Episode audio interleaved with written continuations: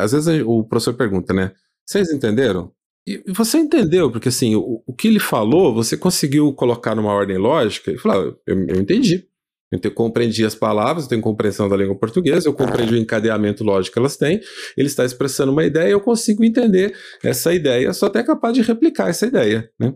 Agora, você é capaz de pegar essa ideia e transformar ela num projeto prático, pôr ela em prática? Não sei, deixa eu testar. E aí, quando você vai testar, quando você vai fazer, você percebe que às vezes te faltou uma nuance daquela ideia, uma profundidade daquela ideia, né? E aí você vai atrás dessas deficiências para poder criar coisas, né? Por isso que o aprendizado baseado em projetos, né, que eu falei lá, aprender fazendo, é uma coisa fundamental para gente.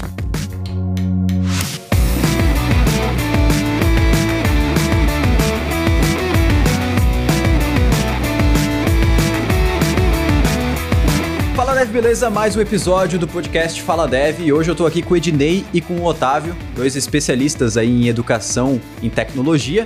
E hoje a gente vai conversar um pouco sobre os desafios do aprendizado em tecnologia, tanto para quem está começando, tanto para quem está querendo se manter no mercado, se manter atualizado, então vai ser um bate-papo bem legal. Eu quero começar mencionando que eu já participei de um podcast do Fala Dev aqui com o Otávio, ele já participou com a gente aqui de uns episódios. Foi o primeiro episódio da terceira temporada, se eu não me engano, que a gente falou sobre arquitetura limpa. Foi um episódio incrível. Quem tiver mais interesse em aprender um pouco mais sobre Clean Architecture, foi um episódio muito legal para entender para onde que isso avança. Mas vamos voltar aqui para o quesito educação. Otávio, eu queria que tu se apresentasse um pouco, cara, e falasse pra gente. É claro que a galera já te conhece, né? Tu é youtuber agora, né, cara? Pô, o cara já. O cara Pô, cara da moda, né, cara? Mas eu queria que tu se apresentasse um pouco e falasse pra gente da tua relação com a educação, que é antiga, né, cara? Desde 99 aí dentro da faculdade, me fala um pouquinho como que é isso, cara. Meu nome é Otávio, né? Sou professor na Unifesp há 10 anos. Então, eu tô na universidade desde 1999. Eu comecei a graduação em 99 e aí eu já fui tudo direto. Fiz o mestrado. É, a minha ideia não era ser professor, né? Era fazer o mestrado para me especializar e a minha área, a área que eu ia me especializar até acabou não sendo a área que eu entrei no mestrado, que eu queria me especializar em banco de dados, e acabei entrando para engenharia de software, uma área um pouco mais geral. E minha ideia era me especializar e voltar para a indústria, né? Que eu já tinha feito estágio né, por um ano e sempre gostei muito de desenvolver software. A minha ideia era desenvolver software mesmo.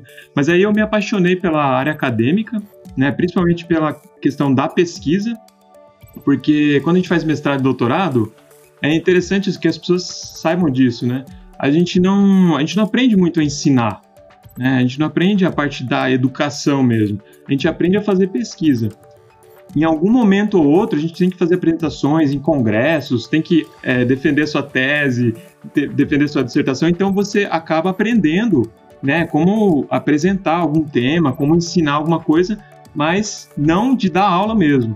Então acabou que eu, eu aprendi a dar aula na raça mesmo quando entrei aqui na Unifesp, depois de fazer o mestrado e doutorado. E há dois anos, mais ou menos, eu comecei com o canal do YouTube, com essa nova experiência né, de, de educação, que é ensinar o pessoal por meio de vídeos curtos né, e bem focados na área de desenvolvimento de software, né, que é minha ideia é trazer né, os dois mundos, da indústria de desenvolvimento de software e da academia, né, juntar esses dois mundos aí para ensinar o pessoal. Massa demais. Para quem não conhece o canal do Otávio, já entra lá, acessa. Otávio Lemos é muito fácil de encontrar. E, cara, tem muito conteúdo bacana lá. Eu mesmo me paro em alguns momentos assistindo alguns vídeos de TDD, de testes, de, de arquitetura para conseguir aprender um pouquinho mais sobre isso. Ednei, conta um pouquinho pra gente, cara. Antes tu falou da tua, da tua trajetória em tecnologia, deu quase 12 minutos aqui de tanta coisa que tu já fez, né, cara? Mas como tu falou, tu vai resumir aí, pelo menos a partir de 94 pra frente, que foi o ano que eu nasci, um pouco de como foi tua trajetória até aqui, cara. Fala pra gente. Obrigado, Diego. Obrigado, Otávio. Muito legal estar aqui com vocês, para os ouvintes aí do Fala Dev. Vamos trocar umas ideias. Eu comecei a estudar programação em 89. Eu comecei a trabalhar com programador em 90. E foi nesse mesmo ano que eu comecei a dar aula de programação. Era um garoto, era um garoto dando aula para outros garotos, então não atrapalhava tanto, ajudava até a aproximar. Como o Otávio falou, e acabei aprendendo a dar aula na raça também, principalmente com outros professores mais velhos que tinham na escola, eu dava aula numa escola de cursos livres, e foram me dando as dicas ali de como preparar a aula, como apresentar, como conversar com o aluno, saber se ele está entendendo, passar atividades, né, dar feedback e tudo mais. Eu acabei fazendo faculdade em 94, mas fiz somente ali para me preparar para o mercado, não, não me enveredei para o mundo acadêmico, né? Continuei trabalhando com programação, cheguei a trabalhar até na Microsiga, que eu já TOTS, foram 15 anos de desenvolvimento de software. Depois eu fui mordido pelo bichinho do empreendedorismo, abrir várias startups, voltei a dar aula nessa época, só que aí na, já de negócios e marketing digital. E aí a gente chega em 2017, no final de 2017, a Digital House estava ensaiando a chegar aqui no Brasil, né? Chegou oficialmente em 2018 e estavam procurando um ser humano aí que entendesse tecnologia, e tivesse conexão com a educação, né? Então eu estava dando aula desde sempre, acabaram me indicando, fui bater um papo com eles, me apaixonei pela proposta da Digital House, que era ensinar na prática os alunos escrevendo código junto com o professor, recebendo feedback de pessoas que são do mercado e supria um outro problema que também era muitas vezes o cara técnico não sabe ensinar, né? E a Digital House também vinha com um departamento de pedagogia que treinava o professor antes. Quer dizer, então eu, vi ali resolvido todos os problemas que eu tinha visto antes nas escolas, né? Então, quem ensinava era quem trabalhava, e para não ter o problema de não saber ensinar, a pessoa era treinada dentro da, da educação. Eu ajudei a começar a Digital House aqui no Brasil e tô desde, desde o comecinho aqui, desde 2018, Hoje a gente já está com mais de 200 professores, um portfólio aí de quase 20 cursos diferentes, né? sempre focado em desenvolvimento de software, em marketing digital, dados, UX e negócios digitais. Né? A gente sabe que existe uma lacuna enorme entre número de pessoas especializadas que a gente tem e de oportunidades que a gente tem no mercado. Porque a gente sempre fala que dentro da Rocket City tem muitos programadores e muitas programadoras procurando vagas e tem muitas empresas procurando dev. Então tem um abismo entre esses dois pontos que nós três estamos aqui tentando completar. Como que vocês estão fazendo isso hoje? Como que vocês enxergam que vai ser o melhor formato ou um dos formatos para a gente conseguir completar esse abismo entre a necessidade do mercado e a necessidade das pessoas que estão aprendendo programação? Primeiro, o mercado tem diferentes necessidades, né? Duvido que a gente vai chegar aqui em alguma bala de prata, falar isso aqui resolve todos os problemas, mas nós temos diferentes soluções para os diferentes problemas que tem por aí. Hoje o programador, na verdade, é uma função, é um trabalho de nível técnico. Isso não significa que ele não precise fazer universidade. O que significa que ele pode ingressar nessa área sem necessariamente ter uma formação de nível superior. E hoje o mercado já aprendeu a contratar o programador por portfólio, né? Me mostra aí teu código, me passa seu perfil no GitHub, deixa eu ver o que, que você sabe fazer, deixa eu abrir esse código aqui, fazer umas perguntas para você para ver se você sabe mesmo o que está escrito aí, se você copiou, né? Então, agora, obviamente, conforme você quer crescer, né, se tornar um profissional é, sênior, é, entrar para um cargo de direção, né, as disciplinas que você vê na universidade, que vão entrar em profundidade, né, vão entrar em questão de, de estrutura, de baixo nível, elas são muito importantes para você se tanto especializar dentro da área técnica, quanto para você ocupar um cargo gerencial. Né? E por que, que eu comecei explicando que é, que é um cargo de nível técnico? Né? Porque a gente precisa ter um estudo da Microsoft que foi lançado pouco depois do começo da pandemia. Ele é global, mas ele tem recorte por país. Né? A Microsoft, usando dados do LinkedIn, né? ela comprou o LinkedIn faz um tempo, para quem está atualizado nas movimentações de redes sociais, usando dados do LinkedIn, ela estima que para 2025 o Brasil vai precisar de 7 milhões e meio de profissionais digitais. E hoje ele tem 6 milhões e alguma coisa. Desculpa, tem 1 milhão e alguma coisa. Então faltam 6 milhões e, e, e uns quebrados profissionais. Quer dizer, falta muita gente. Se a gente criar essa expectativa de que todo mundo vai se formar na universidade, não vamos conseguir ocupar essas vagas. E a questão não é só universidade ou curso técnico, a questão é o, o currículo. O que, que você precisa aprender no mercado nem sempre é aquilo que está sendo passado na universidade no dia a dia. E além disso, ainda tem ainda por fora aí a questão do autodidata, né? Hoje em dia você tem muito conteúdo em YouTube, uma série de sites, você tem o próprio é, Discovery da Rocket City que você pode é, aprender né, programação sozinho se você tiver habilidade como autodidata, que é uma coisa que não é tão natural no nosso método de ensino, porque no ensino fundamental, médio no Brasil, nós não somos treinados né, a, ser, a sermos autodidatas. Então você pode aprender curso técnico, você pode ser autodidata, você pode fazer é, universidade, né? Se eu fosse dizer assim, qual o caminho mais simples, eu recomendaria você começar a fuçar em conteúdos gratuitos, fazer um curso técnico, começa a ganhar uma renda e aí depois você paga a universidade lá na frente com menos sufoco se você estivesse trabalhando em outra área. É, hoje em dia tem muitos caminhos para a pessoa aprender a desenvolver software. Antigamente existiam poucos caminhos, né? Ou você fazia um curso técnico ou você fazia universidade. Hoje em dia tem muitos caminhos. Eu, apesar de estar na universidade há tanto tempo e amar a universidade, né, e gostar da universidade, eu sou, eu tenho a cabeça completamente aberta né, quanto a essa questão da formação do, do desenvolvedor da desenvolvedora. Né? Eu acho que bootcamp é legal, eu acho que né, escolas online são legais, e é o que o Ednei falou, para você aprender a programar, você não precisa fazer universidade, né? Uma coisa que você consegue aprender sozinho, você consegue aprender com bootcamp. Então, assim, na verdade, hoje em dia tem vários caminhos. Vai muito do perfil da pessoa. A universidade, ela inicialmente era um lugar que agregava todo mundo para a gente aprender, para a gente chegar na verdade, né? Para a gente aprender, para a gente aprofundar na, na, nas coisas, né? Então, assim, perdeu um pouco desse sentido, mas eu acho que a universidade, talvez, se a gente pensar nas universidades mais é, tradicionais, a gente pegar um MIT da vida, a gente pegar Stanford, Harvard, né? Realmente, a pessoa que entra lá, né?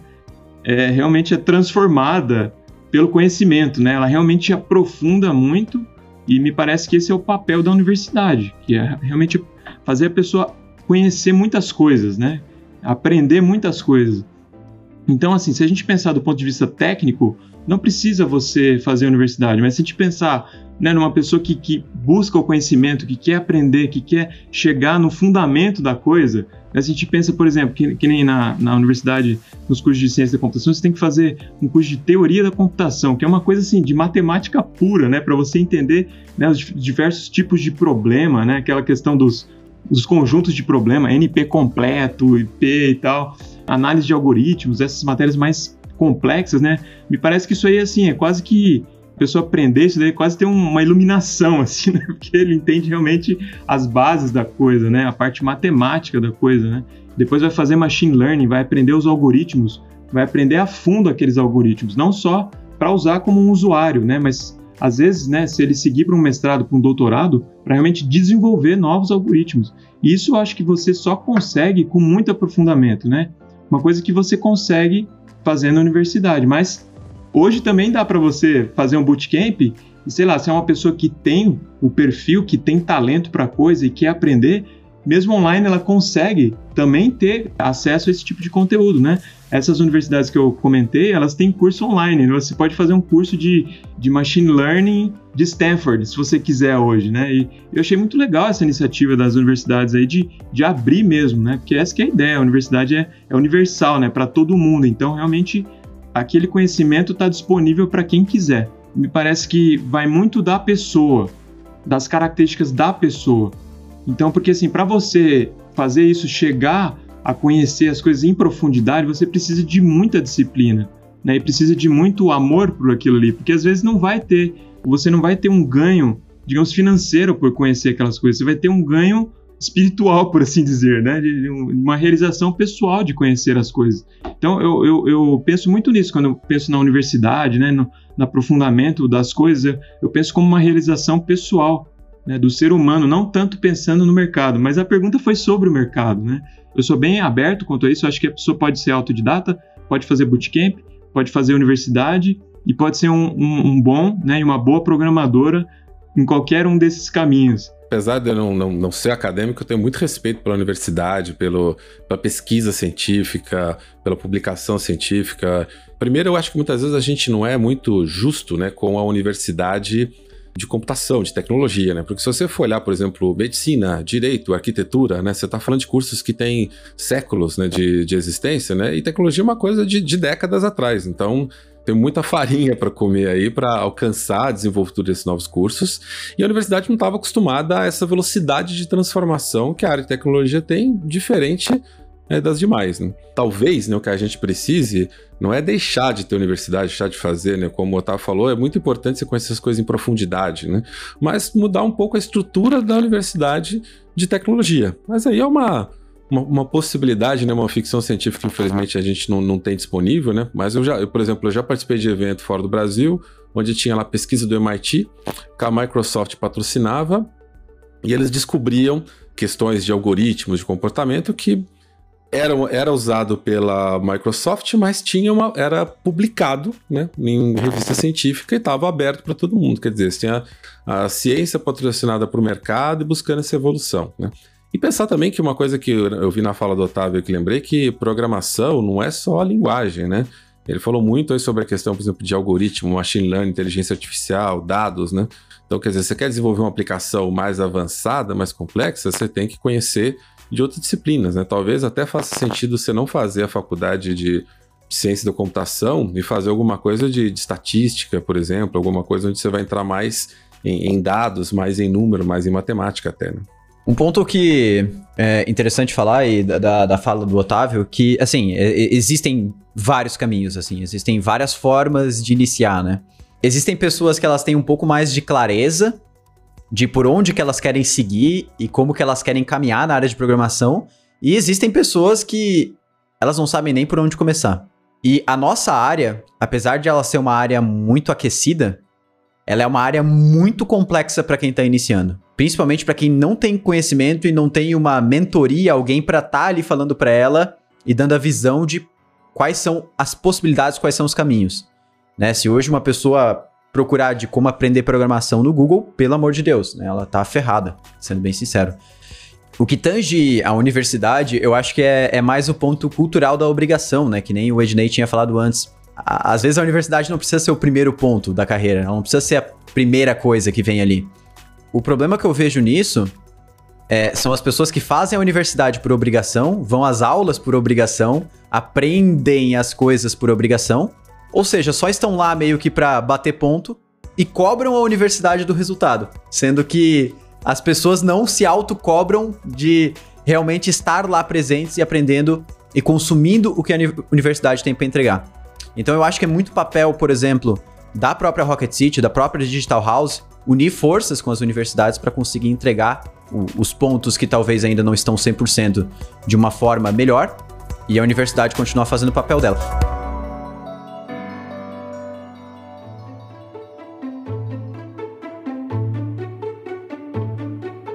Mas um ponto que eu queria puxar muito de vocês é que, assim, para quem tá começando, eu já vi, cara, assim, eu, eu, eu, entro em contato com as pessoas diariamente, converso com as pessoas diariamente, e eu vejo que a pessoa, às vezes, ela começa quatro, cinco, seis, sete, oito coisas do zero, cursos, e, e, e se inscreve na universidade, fica dois semestres, sai e faz outra coisa e faz outra coisa.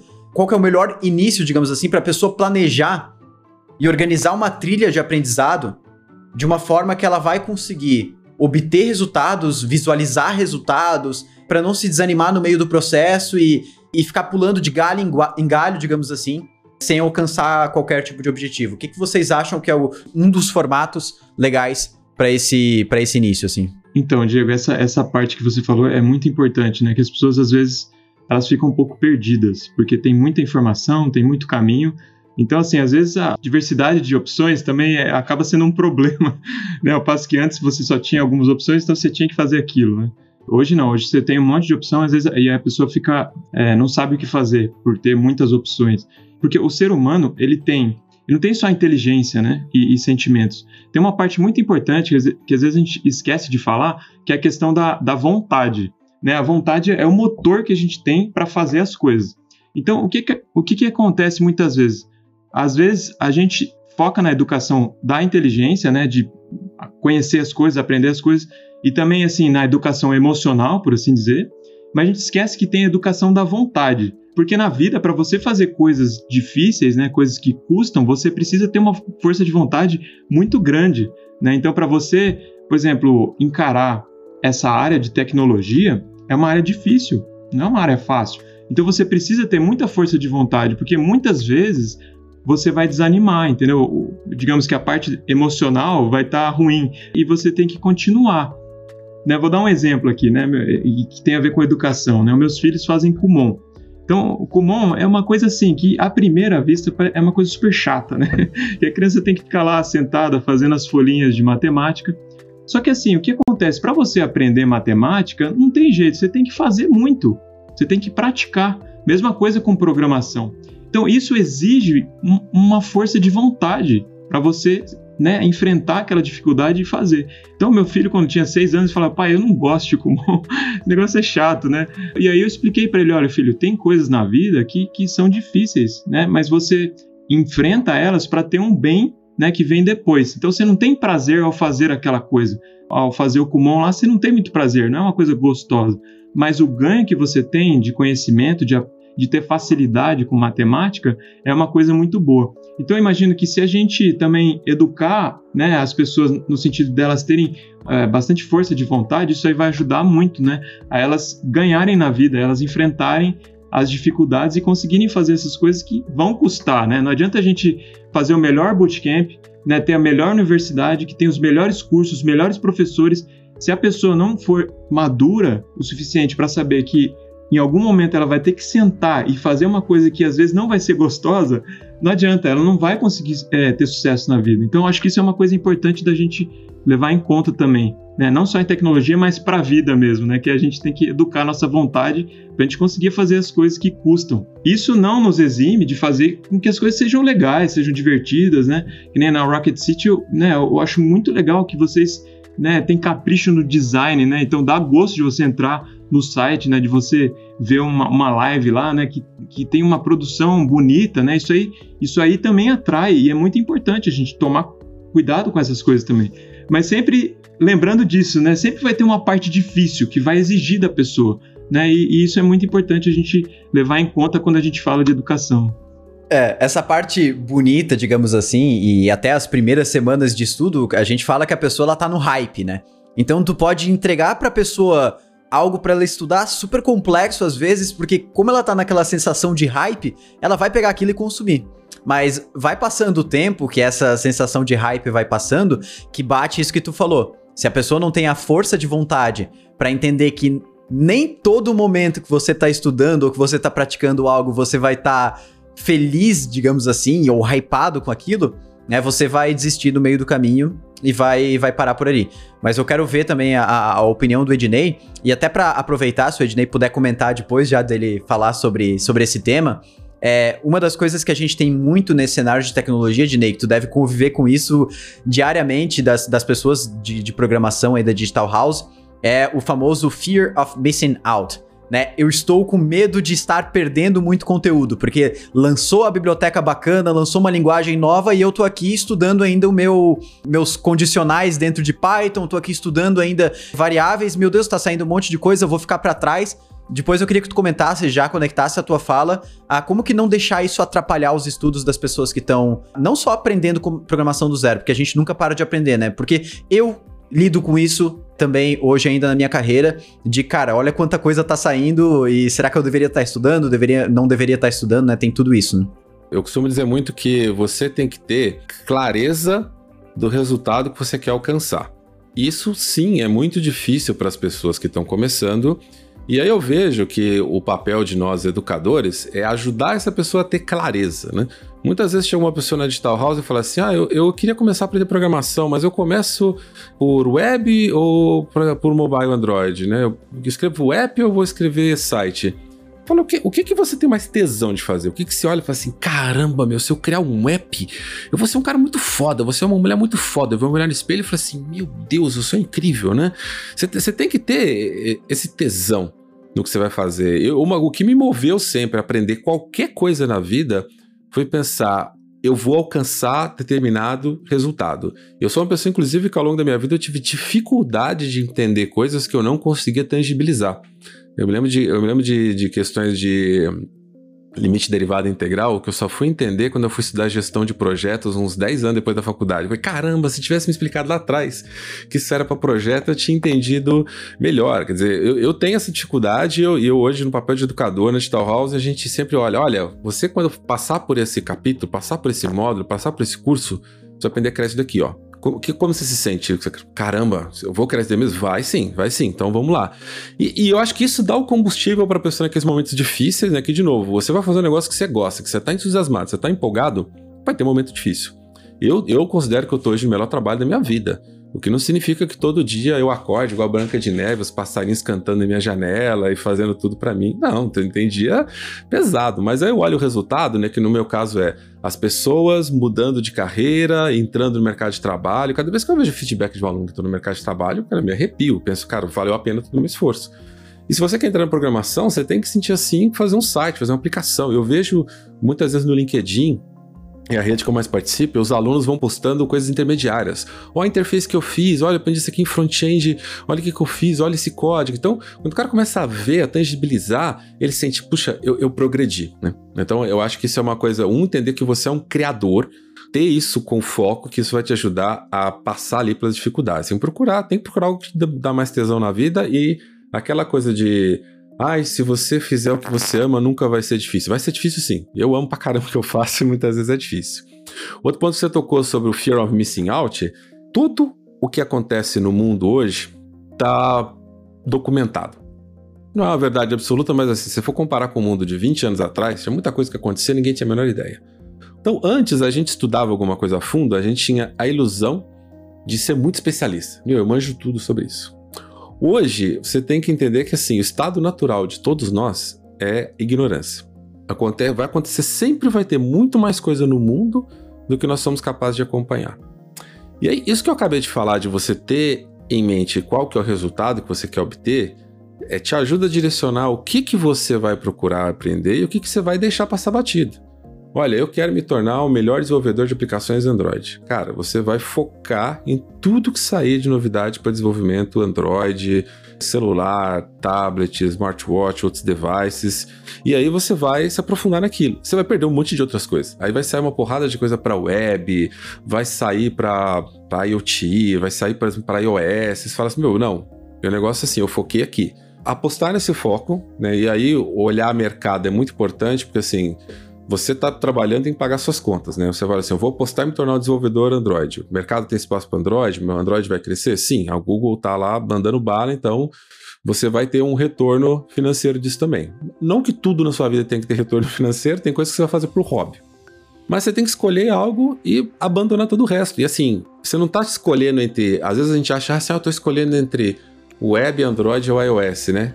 Cara, você está escolhendo entre mais de 500 stacks diferentes que tem, você está escolhendo um. Então você tem que ter o, o, joy of missing out, né? O prazer de estar perdendo as coisas. Como é que você adquire o joy of missing out? Quando aquilo que você não está perdendo te traz o retorno. Tipo, cara, eu perdi tudo aquilo, mas olha essa aplicação que eu fiz aqui. Caramba, sou muito foda, né? Então, é, é, esse prazer que você tem em obter resultado de alguma coisa faz você ficar tranquilo com tudo aquilo que você perdeu, né? Então, assim, você não vai. Se, se você for fazer exercício físico, você não vai conseguir praticar todas as modalidades olímpicas. Se você for fazer culinária, você não vai aprender todos os tipos de cozinha do mundo.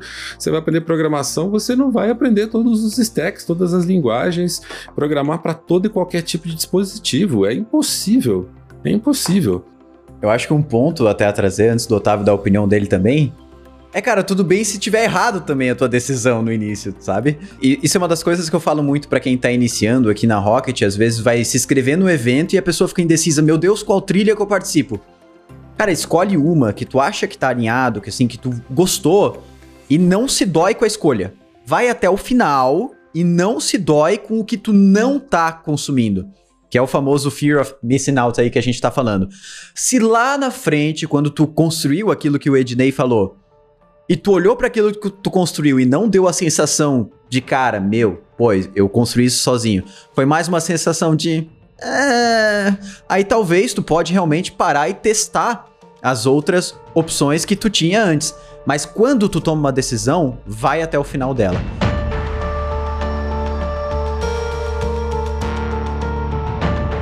Otávio, cara, assim, tu é um cara que, por estar nesse âmbito acadêmico, tu já deve ter lidado com pessoas de todos os níveis, de todos os perfis, de todos os formatos, assim, cara.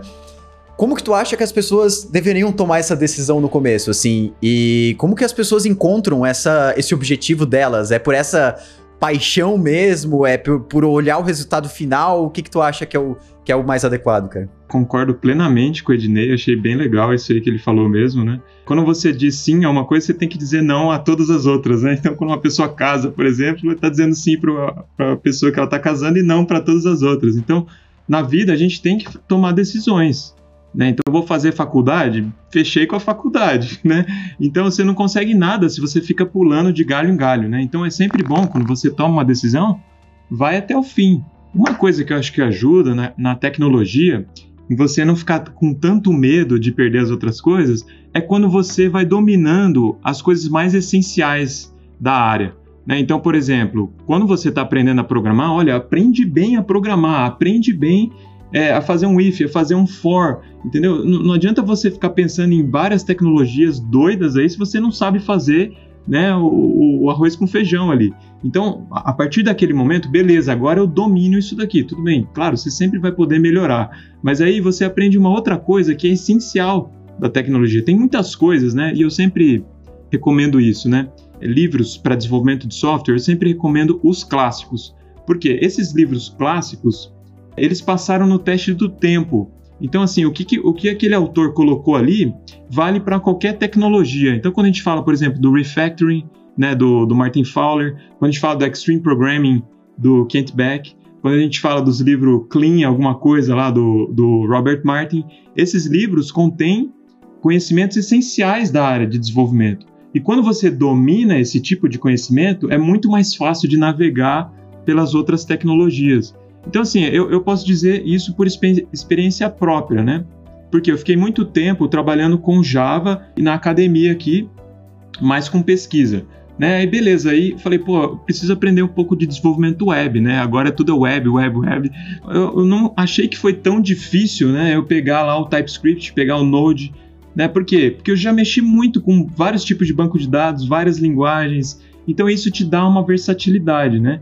Então, quando você está começando, eu acho que é isso, você tem que focar, entendeu? Então, foca aqui, vou aprender Python, vou aprender Python.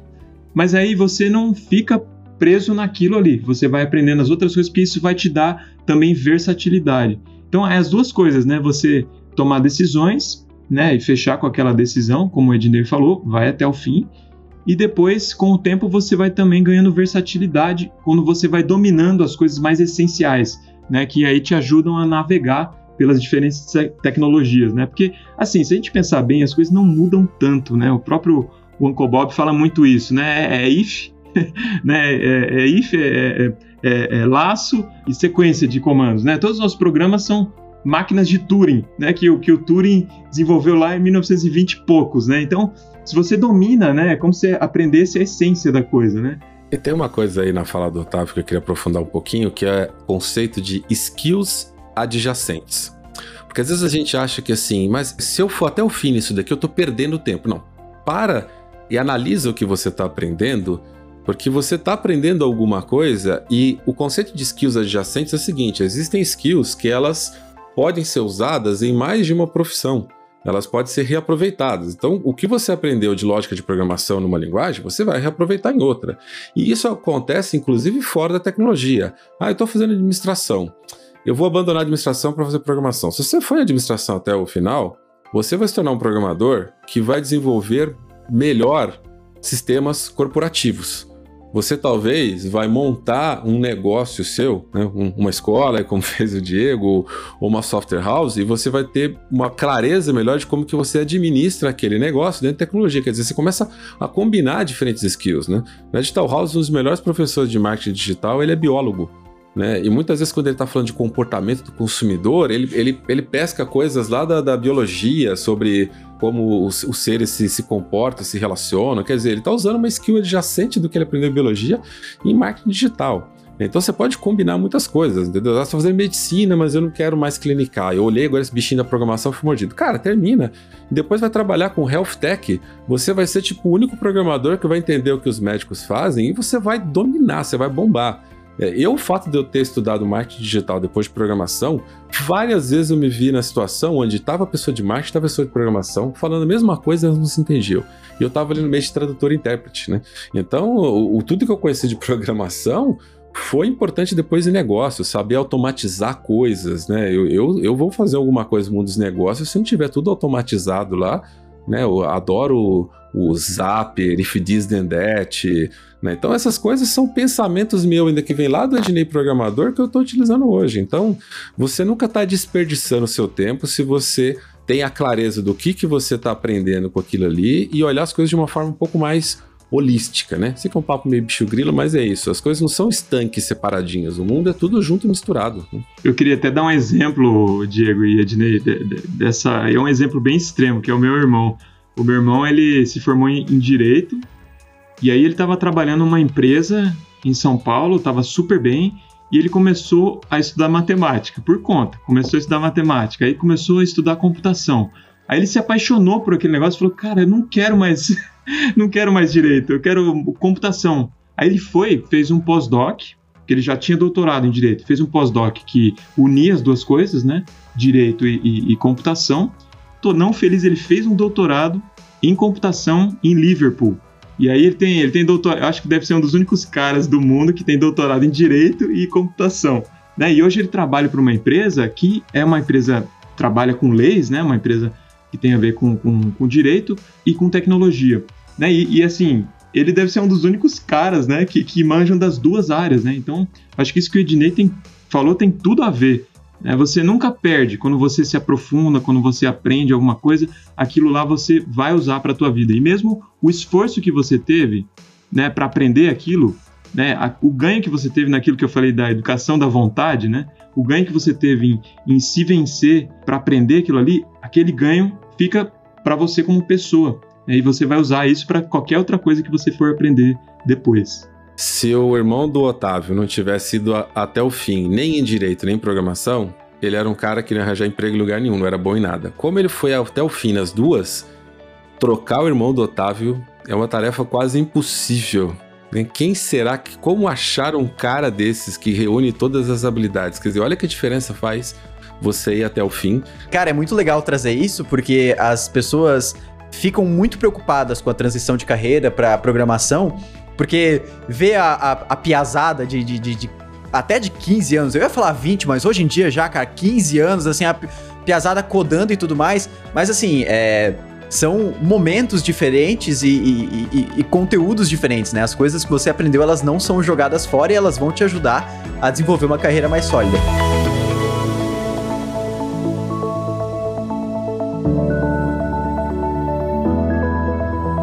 E aí a gente cai num dos pontos que a gente bate aqui na Rocket City desde o começo, que é a famosa teoria e prática, né? Que eu vejo dois extremos nesse mundo. Eu queria que vocês comentassem um pouquinho mais de como que vocês veem o momento da pessoa que está aprendendo programação, em que momento que ela deveria focar em mais de um deles e quanto em cada um deles. Mas antes disso, eu queria, assim, eu, às vezes eu vejo dois extremos. Tem a pessoa que ela tá começando em programação e ela quer entender a teoria por trás de tudo. Eu acho isso um extremo. Porque a pessoa deixa de evoluir por medo de estar não, de não estar entendendo como que a última linha de código chega no, no, na máquina, no processador para processar os bytes e, e, transformar aquilo em algo real. E existe a pessoa que é a famosa dev de framework, né? Que só sabe realmente codar se tiver dentro de um framework, fugiu de qualquer padrão entregue para ela, ou, ou, ou, se troca de linguagem, troca de tecnologia, troca de banco, a pessoa realmente não consegue mais se virar. O, o nosso lema é que a teoria ela vem para embasar a prática. Ela é importante, mas ela é importante acompanhando a prática e não só ler e não só praticar. Então a gente tem muito essa pegada aqui de pratica, pratica, mostra para a pessoa que ela consegue construir e opa, vamos voltar aqui na teoria para entender o que, que você criou e como que isso foi possível ser criado. Na Digital House a gente tem quatro fundamentos, né? O primeiro dele, né, é aprender as bases, aprender os fundamentos. Se você não entende os fundamentos do que você está fazendo, você não consegue fazer. Pô, os outros são aprender a aprender, aprender fazendo, né, e aprender a pensar, porque na verdade quando você começa a trabalhar com elementos digitais e tecnologia, você começa a criar coisas que não existem, né? Porque a gente está trabalhando com objetos e materiais, né? Nessa parte de fundamentos, tem um, um para mim um dos exemplos mais legais que tem é da Casey Korzikov, que ela é a Chief Data Decision do Google. Ela treina outros líderes do Google a tomar decisões baseadas em dados, né? E ela mostra o seguinte: olha, um, você trabalhar com dados é mais ou menos como você cozinhar, né? O resultado vai ser tão bom, né? Uma das coisas que depende do resultado é a qualidade dos ingredientes, né? Depois a qualidade também do, dos appliances que você está utilizando, do forno, do fogão, etc. Né? Aí, aí vamos pegar esse exemplo, pegar o micro-ondas aí, né? Então você está cozinhando em casa alguma coisa, tem que aquecer ali no micro-ondas. O que, que você precisa saber? Que você botou lá dentro, apertou o botão, esquenta.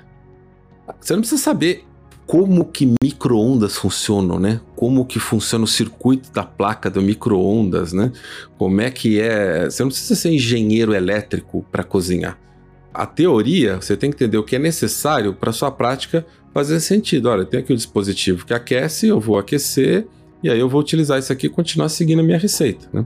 Mais tarde, se tiver curiosidade, você estuda engenharia elétrica e descobre como que o micro-ondas vai fazer. Porque no mercado depois, são duas funções bem diferentes, né? O chefe de cozinha, que vai usar ali o fogão, o micro-ondas, a batedeira, etc. E o engenheiro elétrico, que vai construir e dar manutenção em todos esses appliances, né? Então você tem que entender, essa teoria que eu estou aprendendo, ela está ajudando a embasar, fundamentar a minha prática, a minha profissão? Ela vai construir dentro disso? Sim. Então, deixa eu, deixa eu estudar aqui um pouquinho, deixa eu entender, senão eu vou ficar muito perdido. Não, peraí, aqui eu já estou entrando num ponto, né, que, que sai um pouco, né? Por exemplo, a pessoa vai trabalhar com nutrição, tem um ponto que ela está estudando alimentação, tem um ponto que ela já começa a estudar biologia, né? É, meu pai tem um, meu pai está aposentado já, um, dos hobbies dele é plantar, né? E meu pai é, é o, o Rodrigo Hilbert Old School, né? Meu pai, para fazer o pão, né? Ele planta mandioca, faz a farinha, faz polvilho da farinha da mandioca e depois ele usa esse polvilho para fazer um bolo sem glúten lá, né? Café, ele planta o café, colhe o café, torra o café, moe o café. Cara, é desde o zero, não precisa. Você pode ir lá comprar o café pronto e tomar. Né? Meu pai tá fazendo isso por diversão, por hobby, né? Você pode ir mais a fundo por diversão, por hobby. É só você não ficar né, o, o FOMO lá, né? Meu Deus, eu não sei como micro-ondas funciona, então eu não vou ser um bom cozinheiro. Ah, eu não sei como é que funciona esse framework aqui. Ah, eu não sei como é que o chip de silício tá funcionando ali, o transistor. Ah, eu nunca vou ser um bom programador, nunca vou alocar memória direito se eu não entender como é que funciona a parte da física do chip. Não, cara. Você não precisa saber, né? É, você pode saber por, por diversão, por passatempo, se você quiser migrar para uma área de, de engenharia. A gente tem que tomar cuidado com os dois com dois extremos, né? Um é o perfeccionismo, a gente só faz se está perfeito, né? Só comita o código quando está totalmente perfeito lá. O outro é você viver fazendo gambiarra, né? Tipo assim, você só entrega, né? O negócio funcionou, beleza, né? Compilou, tá funcionando. Eu acho interessante que aquela, acho que é Sheryl Sandberg, se não me engano, acho que ela é CEO do Facebook. E ela falou isso, né? Done is better than perfect. Tipo, feito é melhor que perfeito, né? A gente tem essa, esse ditado, né? E eu acredito muito nisso também. Às vezes você vai entregar uma coisa que não é perfeita, mas que funciona e que, que é suficiente, é bom o suficiente. Por outro lado, a gente sempre pode ir melhorando né, nessa arte né, de desenvolver software.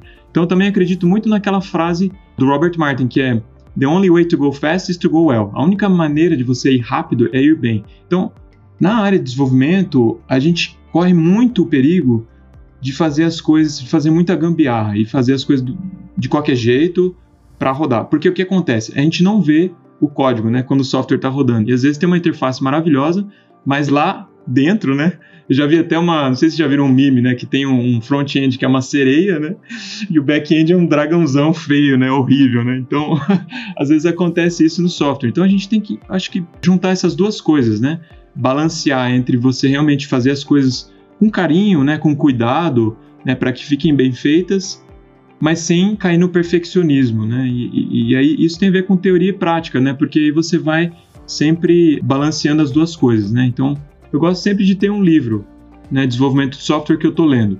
Então, sei lá, eu, eu, já li, sei lá, uns 4, 5 livros assim. Agora eu estou lendo o Working Effectively with Legacy Code, trabalhando de maneira efetiva com código legado. Então, ler esse livro não, não me faz parar de desenvolver, né? Eu estou desenvolvendo, estou fazendo meus, meus projetos e tal, e continuo. Mas ao mesmo tempo, paralelamente, eu estou lendo esse livro. E muitas vezes aquilo que eu li vai impactar no que eu estou fazendo. Aí eu lembro de alguma coisa, puxa, aquilo ali não estava legal. Você vai lá e faz uma refatoração em alguma coisa que você estava fazendo. Então eu acho que isso é um, é um balanço e é sempre um, um, aprendizado incremental, né? Você vai crescendo à medida que você vai lendo, né? Vai consultando a teoria e vai praticando. Mas é muito importante praticar. Isso é uma, uma crítica que alguns alunos nossos na universidade fazem, né? Que às vezes a gente, como professor universitário, a gente foca muito na teoria, ensinar as coisas conceitualmente e não põe muita mão na massa. Então, eu acho muito legal, por exemplo, que nem vocês fazem na Rocket City, que é, opa, vamos pegar aqui, vamos desenvolver um sistema de cabo a rabo. Eu acho isso muito importante para quem está aprendendo. Né? Porque esse vai ser o trabalho dele, vai desenvolver um software completo, né? Não, não vai aprender é, machine learning, depois né, é uma coisa compartimentalizada que é o que acontece na universidade. Tem várias disciplinas e tal. Às vezes o aluno não consegue juntar as coisas. Por quê? Porque ele não desenvolveu um sistema de cabo a rabo.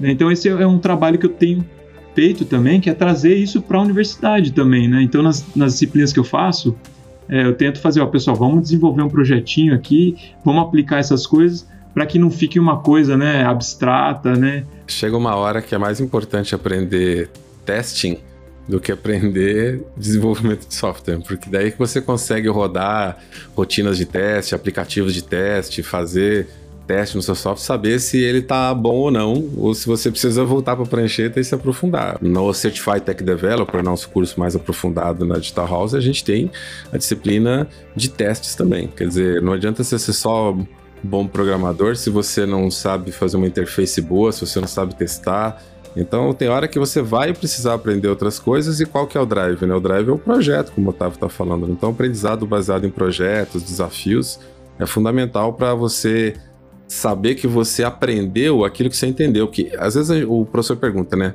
Vocês entenderam?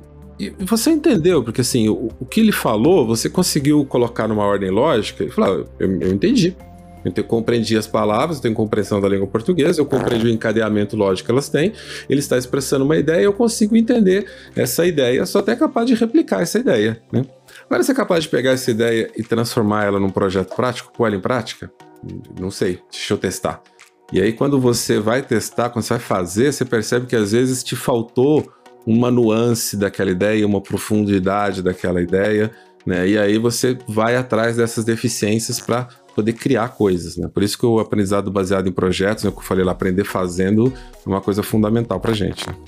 Eu tinha falado dos dois extremos antes, né? E eu lembro que quando eu tava entrando na faculdade, eu tava transitando entre os dois extremos, porque quando eu comecei a programar lá por 2011, 2012, era a época do famoso jQuery, né? Programador JavaScript era basicamente programador jQuery, não era programador JavaScript. Né? E aí eu tava nessa época e eu entrei na faculdade e eu falei, não, poxa, agora eu preciso me especializar na linguagem que eu tô usando, que é o JavaScript, né? Eu fui lá na biblioteca da faculdade, peguei um livro de umas 400 páginas de JavaScript e falei, agora eu vou ler isso aqui para entender o que, que eu tô usando por trás. E aí aquele livro começou a entrar em prototype e, cara, entrou uma, nas profundidades do JavaScript. Eu falei, cara, eu não tô entendendo é nada disso aqui. Né? Eu caí mais ou menos do que o Ednei falou ali, assim, eu tô até, até tô entendendo. Mas eu não sei onde que eu vou botar isso aqui em prática. Eu não faço a menor ideia quando usar tudo isso que eu tô lendo, que eu tô vendo aqui. Se aparecer uma problemática para mim, eu acho que eu vou instalar o jQuery e vou usar como eu tava fazendo mesmo. E é legal porque daí, logo depois disso, peguei algumas aulas de JavaScript em vídeo e, e, e fui aprendendo. E fui usando o livro mais como consulta do aprendizado, embasando aquilo que eu estava aprendendo ali nas aulas. Então eu via a aula e, e, ia lá procurar, poxa, não, agora, pô, agora eu fiz a relação, em que momento que eu vou usar cada uma dessas coisas? Quando que é o, o cenário, né? Porque geralmente se tu pega uma coisa muito teórica, que ela não é embasada na construção de alguma coisa, que nem a gente estava falando, o conteúdo ele vai falar, olha só, o método map do JavaScript serve para iterar sobre um array e retornar um array modificado. O que, que eu faço com essa informação, né? Agora, eu jogo, eu uso em que momento, né? O que o Otávio e o Ednei estavam falando antes, que é muito legal, é, cara, se tu tá desenvolvendo um projeto e aí tu usou o método map, aí tu faz, poxa, não conheci isso aqui que eu acabei de utilizar. Agora eu vou lá na teoria e vou ver o que isso aqui faz por trás, o que isso aqui tá fazendo, o que, que a gente usava antes para resolver, fazer uma correlação do que, que eu já usei. Ah, não, pô, antes eu fazia um for, criava uma nova informação, iterava sobre o array e criava um novo. Ah, ah, agora dá para modificar. Poxa, não cara, fez essa conexão, assim, muito mais fácil entender, porque tu viu na prática onde que era aplicado e tu entendeu o porquê que aquilo existe e da onde que nasceu aquilo, como que era resolvido antes, né? Então eu acho que fazendo essas, essa conexão fica muito mais fácil de entender.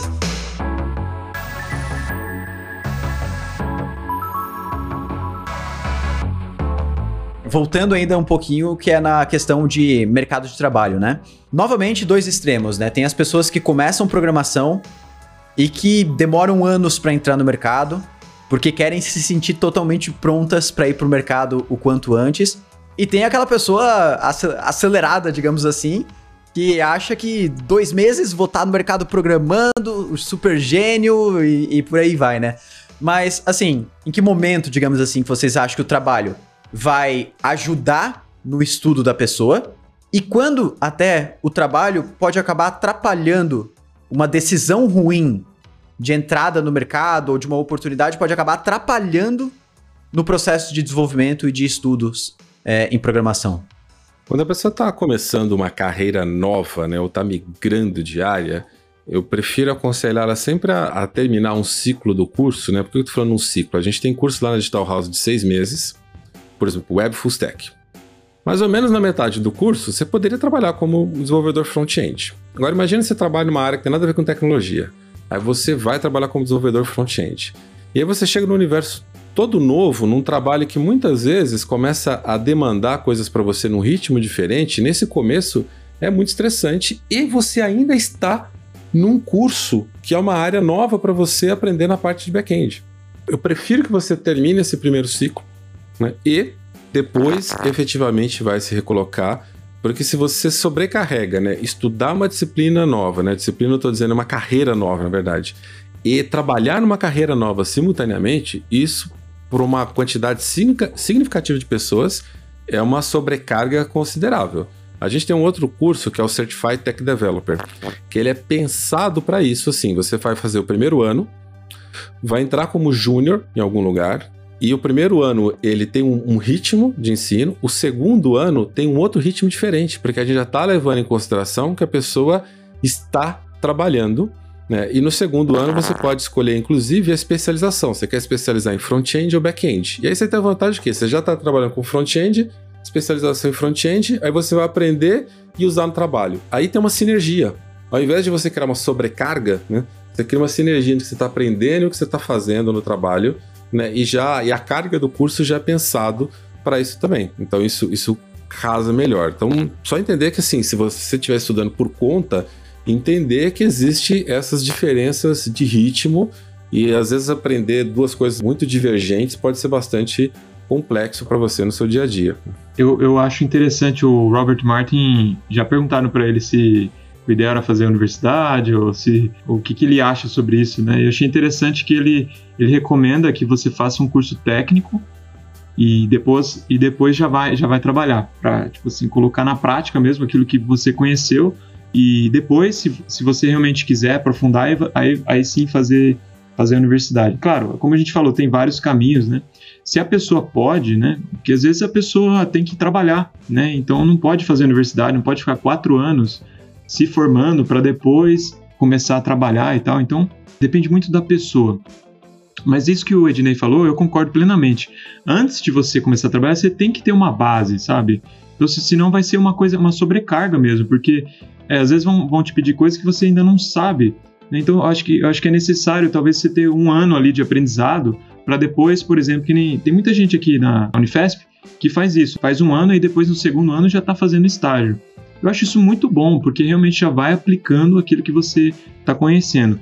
Por outro lado, é, às vezes dá dó também, às vezes alguns alunos, eles começam a fazer estágio e eles começam a se empolgar, né? Começa a ganhar dinheiro, começa a, a ficar animado e, e, muitas vezes, às vezes desiste da, da, da faculdade, né? Então isso acontece muito e às vezes a pessoa se arrepende de ter feito isso. Né? Isso não só da faculdade, né, Otávio? Eu acho que todos os treinamentos, o Ednei deve conviver com isso também, né? As pessoas, às vezes, elas estão no meio de um processo consegue um dos 10 objetivos que elas poderiam conseguir chegando até o final do processo, e aí, pô, ah, tô bem assim, vamos, vamos parar por aqui e continuar trabalhando. Por exemplo, às vezes a pessoa quer trabalhar no exterior, né, e para isso parece que é bem importante ter diploma universitário e tal, e às vezes a pessoa perdeu essa chance porque desistiu no meio, né. Então acho que é isso, né, tem que ter sensibilidade, tranquilidade para tomar essas decisões considerando todas as variáveis. E isso aconteceu comigo, né? Só fui fazer estágio no quarto ano da faculdade. Né? Então, eu acho que o ideal é fazer, é começar quanto antes você puder, né? Sem talvez se empolgar muito e às vezes até desistir da faculdade, mas fazer um estágio que, que você consiga levar, né? Com a faculdade ou com o treinamento, com o bootcamp.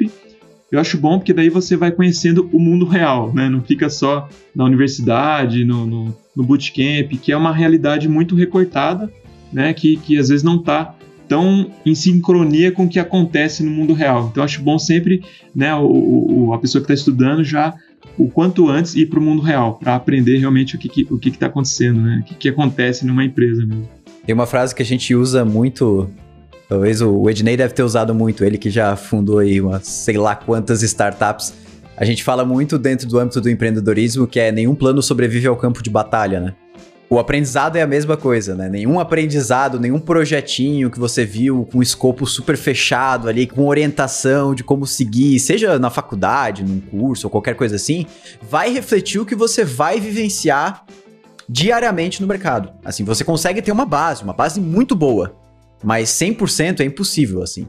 Então, assim, cara, que nem o Otávio falou, hoje, se você for muito bom, assim, e realmente tem a mente muito legal, assim, não tem como antes de seis meses a um ano você pensar em entrar no mercado. Antes disso, não tem como, não tem como, assim. É, eu acho que é um passo maior que a perna, assim. Digo sinceramente. Mas agora você também não precisa esperar que nem o Otávio quatro anos é, estudando para entrar no mercado, né? Porque senão depois você se arrepende né? Você pensa, quando você vai entrar no mercado, você poderia ter aprendido coisas que não necessariamente são técnicas ou tudo mais, é, é lidar com equipe, lidar com pessoas, tarefas, essas coisas que você só aprende estando lá dentro é, e vivenciando, né? Fazer coisas que você não gosta. Cara, isso você vai aprender lá dentro e conseguir também tomar boas decisões para sua carreira, né? Conseguir entrar no mercado para entender o que, que você gosta, que tipo de empresa você quer trabalhar, com que tipo de propósito e tudo mais. Eu acho que isso é super importante.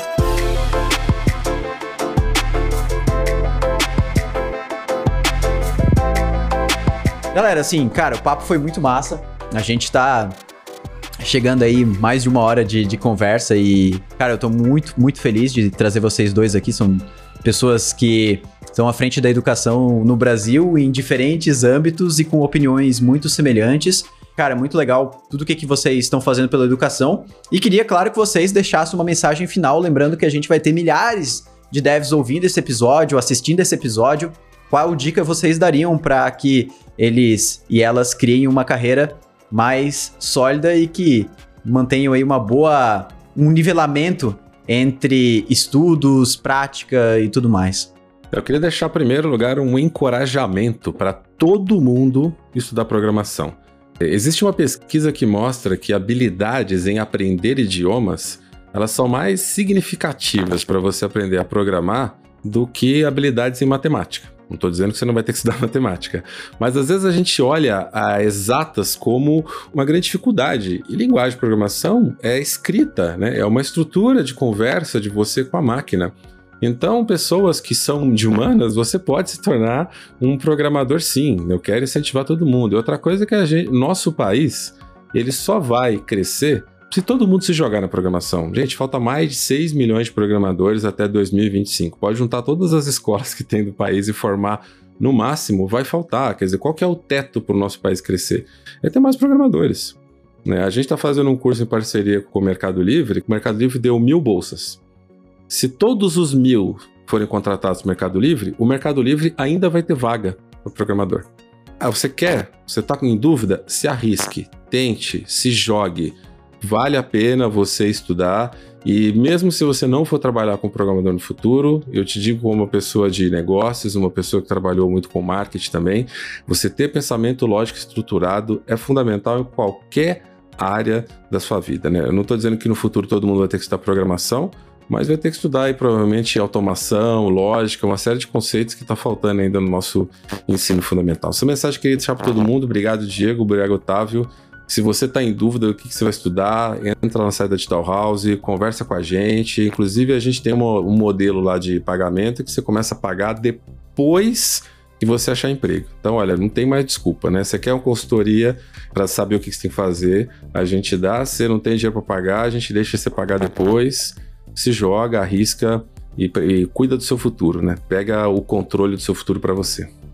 É isso que o Ednei falou. Aprender a programar não é só para quem vai ser programador, tá? A gente aprende um monte de coisa na escola que a gente não usa, né? Então, sei lá, a gente fez um monte de aula de química, né? Às vezes você não está usando aquela, aquilo lá. A gente fez física, né?